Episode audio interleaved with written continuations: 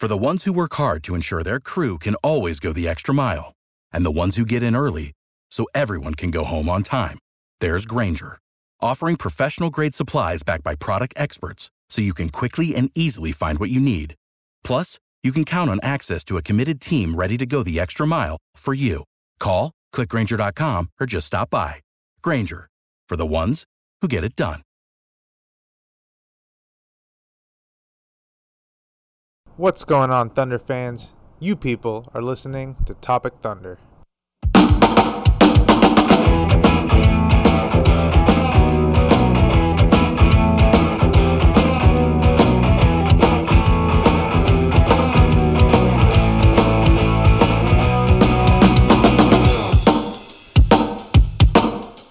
All right, Thunder fans, I am very happy to be very happy to talk to you. Uh, I have nobody to introduce tonight because I am doing my very first solo podcast. So this is exciting for me and a challenge, and I'm glad we're all here together for it. Uh, the Thunder won. They beat the Clippers tonight by a final score of 128 to 110. The game did not look like it would turn out that way for a little bit, although certain of us were able to maintain faith throughout the game. Uh, so, in the first quarter, it was pretty obvious right off the bat that Russ came out engaged, and that probably has a lot to do with Patrick Beverley being on the other side of the ball. You, you know, Russ gets up for each and every game that Patrick Beverley is facing him. It was pretty obvious from this from the get go that the Thunder had a policy in this game of no easy buckets.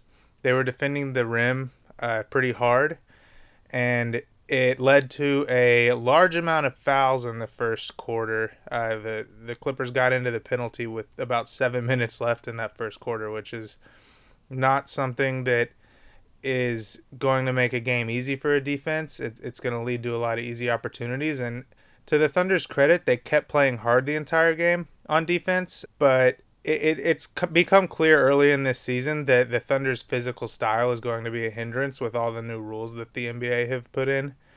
But I honestly felt like the defense in that first quarter was actually pretty solid. Fouls aside, it, I thought all along that if the Thunder could just start to guard without fouling, like focus on not fouling, then they were actually playing really good defense. One other thing about the rules though is is you can kind of tell that the Thunder are aware of them on the other end. They're making a really concerted effort to attack the basket. Uh, Russell Westbrook was posting up at every opportunity, and he only ended up shooting three three pointers in the game after shooting zero in the previous game. So I think it's pretty clear that the Thunder are going to be very aggressive attacking the basket this season, especially if these points of emphasis maintain. But as good as the Thunder's defense might have been in that first quarter, the Clippers made some tough shots and they shot a bunch of free throws. And the first quarter ended up 33 to 25. And that's when the bench came in to start the second quarter. And the bench unit was really impressive. They brought the game back to 36 to 34 right off the bat. They were getting a bunch of steals. Hami was really impressive. Uh, Schroeder was running the break. Noel was active and uh, Alex Abrines was just all over the place. He he was playing really good defense on Lou Williams. Uh, he was getting strips. He hit a three. He got a charge called on him on a little floater he tried to do in the lane. And I mean, if we're splitting hairs, he was probably starting his jumping motion before Harrell got into position for that charge. But it was a bang bang play. Uh, we're not going to give the refs too much grief about that play. Uh, but it, unfortunately, as soon as the starters came back in, kind of the same problems arose where the fouling happened and and the Clippers just got to the line a ton, and they ended up shooting. They ended up scoring 67 points in the first half, uh, with 24 free throw attempts, which, I mean, frankly, is a really good number for an entire game for an NBA team. So like the the Thunder knew going into halftime that that was going to be a problem, and coming out of halftime, that was even even the report from Darko, the assistant coach, who said that it not fouling is really going to be something that we have to focus on in the second half. And it really was. They came out making a clear effort not to foul. They were playing defense with their feet. They were playing defense with their hands, but not on the player, on the ball. And they got a bunch of steals. They got a steal from Grant. They got one from Terrence Ferguson. Uh, Paul George was all over the place. They got three pointers from Russ, Grant, and I think two from Paul George. And then, like, the main thing though that I noticed was Terrence Ferguson, and, and it it might not be that he was the most noticeable, but it was the fact that he was noticeable. It was kind of a shock. Um, as the new announcer said, this might have been the the new announcer at one point said that this might have been the most impressive stretch of basketball that we've seen from the Thunder all season. And I just have to say, might have been is a stretch. It was absolutely the most impressive stretch that we've seen from the Thunder this season. They went on a 20 to nothing run against the Clippers and just really, I mean, they they ended the third quarter 39 to 10 and allowing zero free throws in that quarter. So it, it was just honestly amazing. It, it was night and day between the first half and the second half and their discipline on defense and it just completely threw the Clippers for a loop the way the Thunder were able to to change the game like that. So with that 39 to 10 third quarter, the Thunder took the halftime deficit of 13 and turned it into a 16 point lead going into the fourth. And from then it was just about maintaining. Uh, the Clippers managed to cut the lead down to 13 multiple times during the game. There was one particular time where Lou Williams had gone on a little bit of a spurt, and then Russ just started feeding Steven Adams. He gave it to him in the pick and roll. He got three dunks in four possessions and he should have scored on the other possession and it kind of that that was what kind of put the game out of reach and then to try to pull it back in the Clippers elected to go very small playing Danilo Gallinari who was great in this game uh, he ended up with 27 points but I believe 20 of those were in the first half so he kind of cooled off in the second half which was good to see um, but they were playing him at center and he was trying to match up against Steven Adams. And in one of the most encouraging things I've seen for this team, the Thunder just fed Steven Adams in the post against him. And I mean, that's a clear mismatch, but the fact that the Thunder saw that mismatch and made a legitimate point of giving the ball to Steven Adams and letting him take advantage is just huge and it shows the amount of confidence they have in him and it shows the amount of confidence that he needs to start to have in himself because he immediately backed Gallo down, did a nice little spin move, got a layup. The second time, the Clippers brought a double team over and he threw a little hook pass to Jerami Grant for the easy dunk. And then the third time, he drew a quick foul off Gallinari. And then I think the Clippers bailed away from that plan. So it's something that it's an advantage that the Thunder could have over lineups like death lineups, like the Warriors might want to play. If Adams can just abuse smaller players and force them out of those lineups, then that's something that could be very useful for the Thunder moving forward. Uh, but after that, it just kind of came down to getting stops here and there. Russ had some nice plays on defense. Ferguson, again, showed up in the second half just to be noticeable. Grant got a steal. Uh, Paul George again was just all over the place, and then there was one particularly awesome play where Ferguson got a steal, which was actually pretty cool. He like jumped over the guy and grabbed it from behind him, and then ran all the way down and fed Russ on an alley oop. That that was really the icing on the cake, and somehow I've gone this entire time without mentioning Paul George on offense, which isn't it really nice for Thunder fans to get back to having the guy who just shows up, puts up a quiet 32 points that you don't even really notice, and then goes home? Like, we got so spoiled having that guy with Kevin Durant. You just look at the box score after the game and be like, oh, KD had 32 points? I didn't even notice. Like, I guess he played pretty good. I didn't even realize. Well, that's how Paul George was tonight. He just showed up, he knocked down jumpers, he was absolutely feeling it and just fadeaways, post ups. Avery Bradley was just not big enough to contend with him, and Paul George absolutely knew it. Uh, Bradley trying to be aggressive. I fouled him on at least two jumpers in the post, in the mid post, and it just really they they didn't they don't have the perfect matchup for Paul George. They're a little undersized on the wings. Tobias Harris can't do it. Uh, Tobias Harris actually was also pretty good in this game with 15 points on 14 shots, which is pretty good, but it's absolutely not as good as he was last time. Jerami Grant did a pretty good job on him after committing some silly fouls in the first half. But yeah, back to Paul George. I mean, he was he was just remarkable. He he he's so silky smooth that he just kind of slides under the radar and it's so nice to have a guy with that quality. So with that said, I mean after after the Thunder kind of built that lead and then fought off the attempted resurgence of the Clippers and batten down the hatches and, and just managed to get enough stops, they were able to bring the reserves in with about three or four minutes left, and they kind of held on to the lead. I don't think we saw the same kind of slippage that we did um, in the last game against the Suns. Schroeder was pretty good in this game.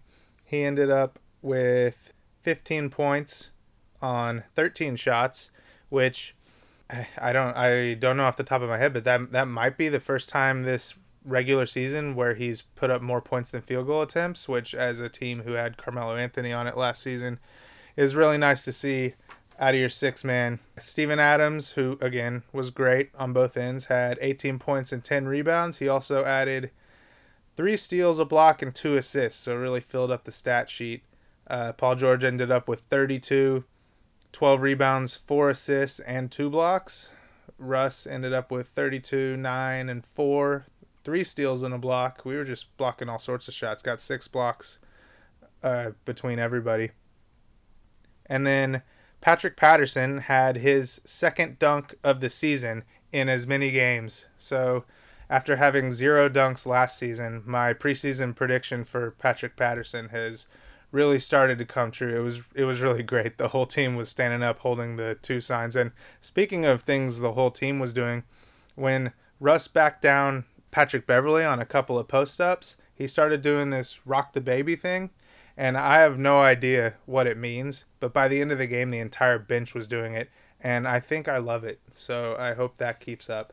Let's hope that the next game we have enough good plays to where we can keep rocking the baby all game long. So with that said, I'm gonna talk about my favorite unit for the game.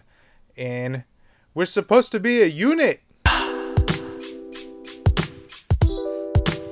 So if you would have talked to me at halftime, I think it would have been pretty clear that the unit that I was going to put forward in this segment would have been that bench unit, which is Schroeder, Abrines, Hami, Patrick Patterson, and Nerlens Noel.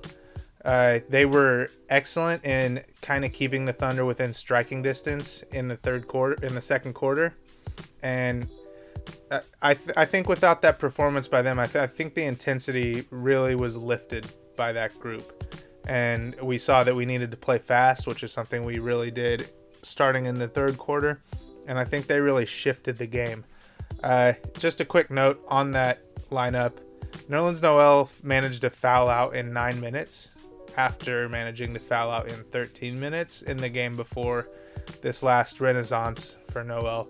So, although we've all been talking about Steven Adams trade options, Hopefully, we've only been talking about options for him in exchange for an All Star because I think it's pretty clear that that Noel game could end up being an outlier. So if we're going to talk about Adams trade options, let's make sure that we're not overreacting to that Noel game. Let's just make sure that we're trying to gauge Adams's value, which is, I think, a superstar wing or nothing. So, having said how awesome that lineup was, the actual lineup that's going to win this game for me is the starters. And I think that's the first time we've been able to say that all season. The unit of Russ, Ferguson, Paul George, Jerami Grant, and Steven Adams really lit it up. And I mean, that third quarter is the story of the game. They, again, went 39 to 10 in the quarter. Obviously, just really dominated on both ends. Grant was great. Paul George came out knocking down shots. Russ made a corner three. Ferguson was being noticeable, and Adams was just being solid on both ends. And I, I think if we're gonna anoint a unit for this game. The starters get the nod. So moving on to the next little chunk, we're going to give the Oscar for Player of the Game. What does that mean? Do I get do I get anything? Did I win? Do I get a bonus? That'll be sick. No, it's just I don't know. Seems dumb. It does. No, yeah. Whatever. Congratulations, Russell Westbrook. Uh, we're probably going to be giving this honor to him most of the games throughout this season, but he was just really dominant in this game, and he really bent the game to his will. Uh, he was he was 32 points on over 50% shooting. Again, nine assists, four rebounds, three steals, one block, only three turnovers, so that's a three to one assist to turnover ratio in 34 minutes. So he he got almost a full night of work in, um, as did Paul George.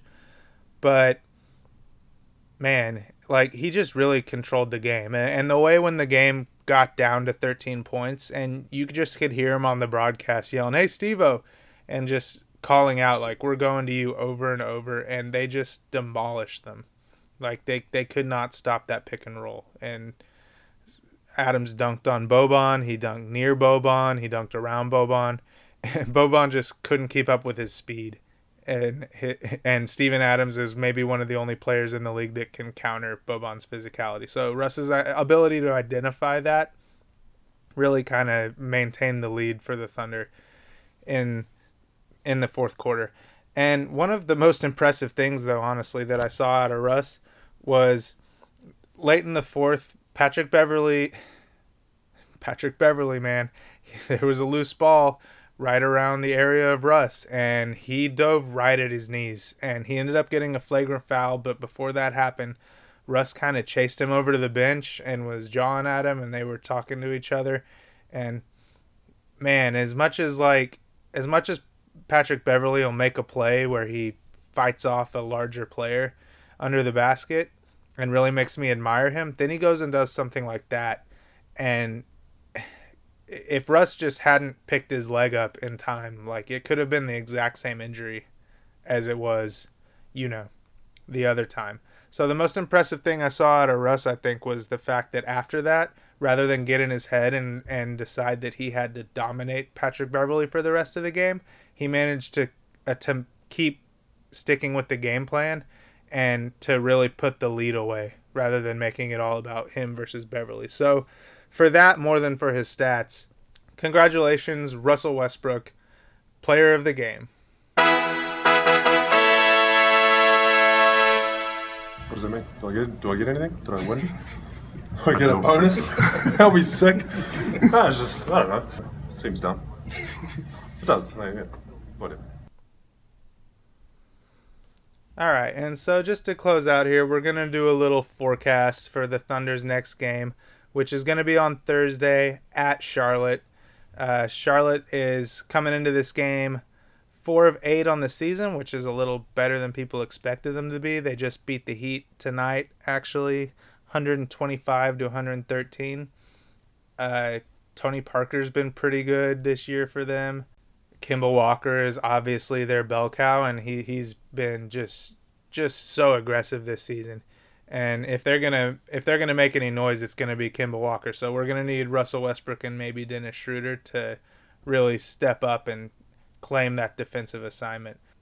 The Hornets, as opposed to other years, and and maybe this won't turn out to be the case, but at this point in the season, they look like they might not be the pushovers that people expected. So we're really gonna have to bring our A game for that one.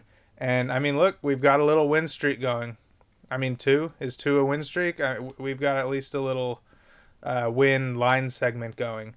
So let's hope we can extend that segment to three game streak and and keep it rolling because the team is starting to play better and I think things are looking up because shots are falling, uh, free throws are starting to fall, the defense it looked like figured out some stuff tonight. I mean, the Clippers had scored 133 and 132 points in the last two games.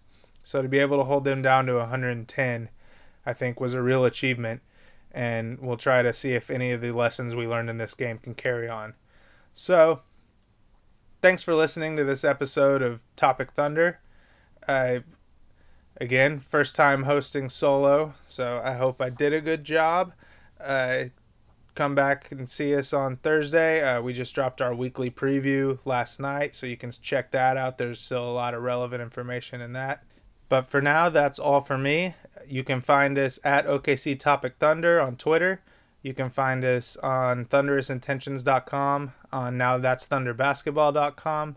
Uh, iTunes, if you're finding us on iTunes, please subscribe and rate us five stars and leave us a positive review there. That'll make a big difference to us. You can find us also on Stitcher, Spotify, and literally wherever else you get your podcasts. So, thunder up!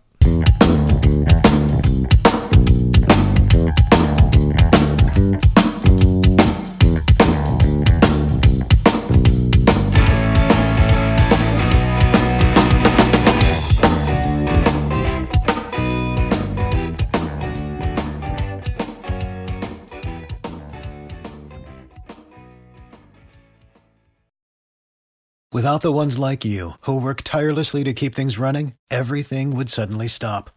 Hospitals, factories, schools, and power plants, they all depend on you. No matter the weather, emergency, or time of day, you're the ones who get it done. At Grainger, we're here for you with professional grade industrial supplies. Count on real time product availability and fast delivery. Call clickgrainger.com or just stop by. Grainger for the ones who get it done.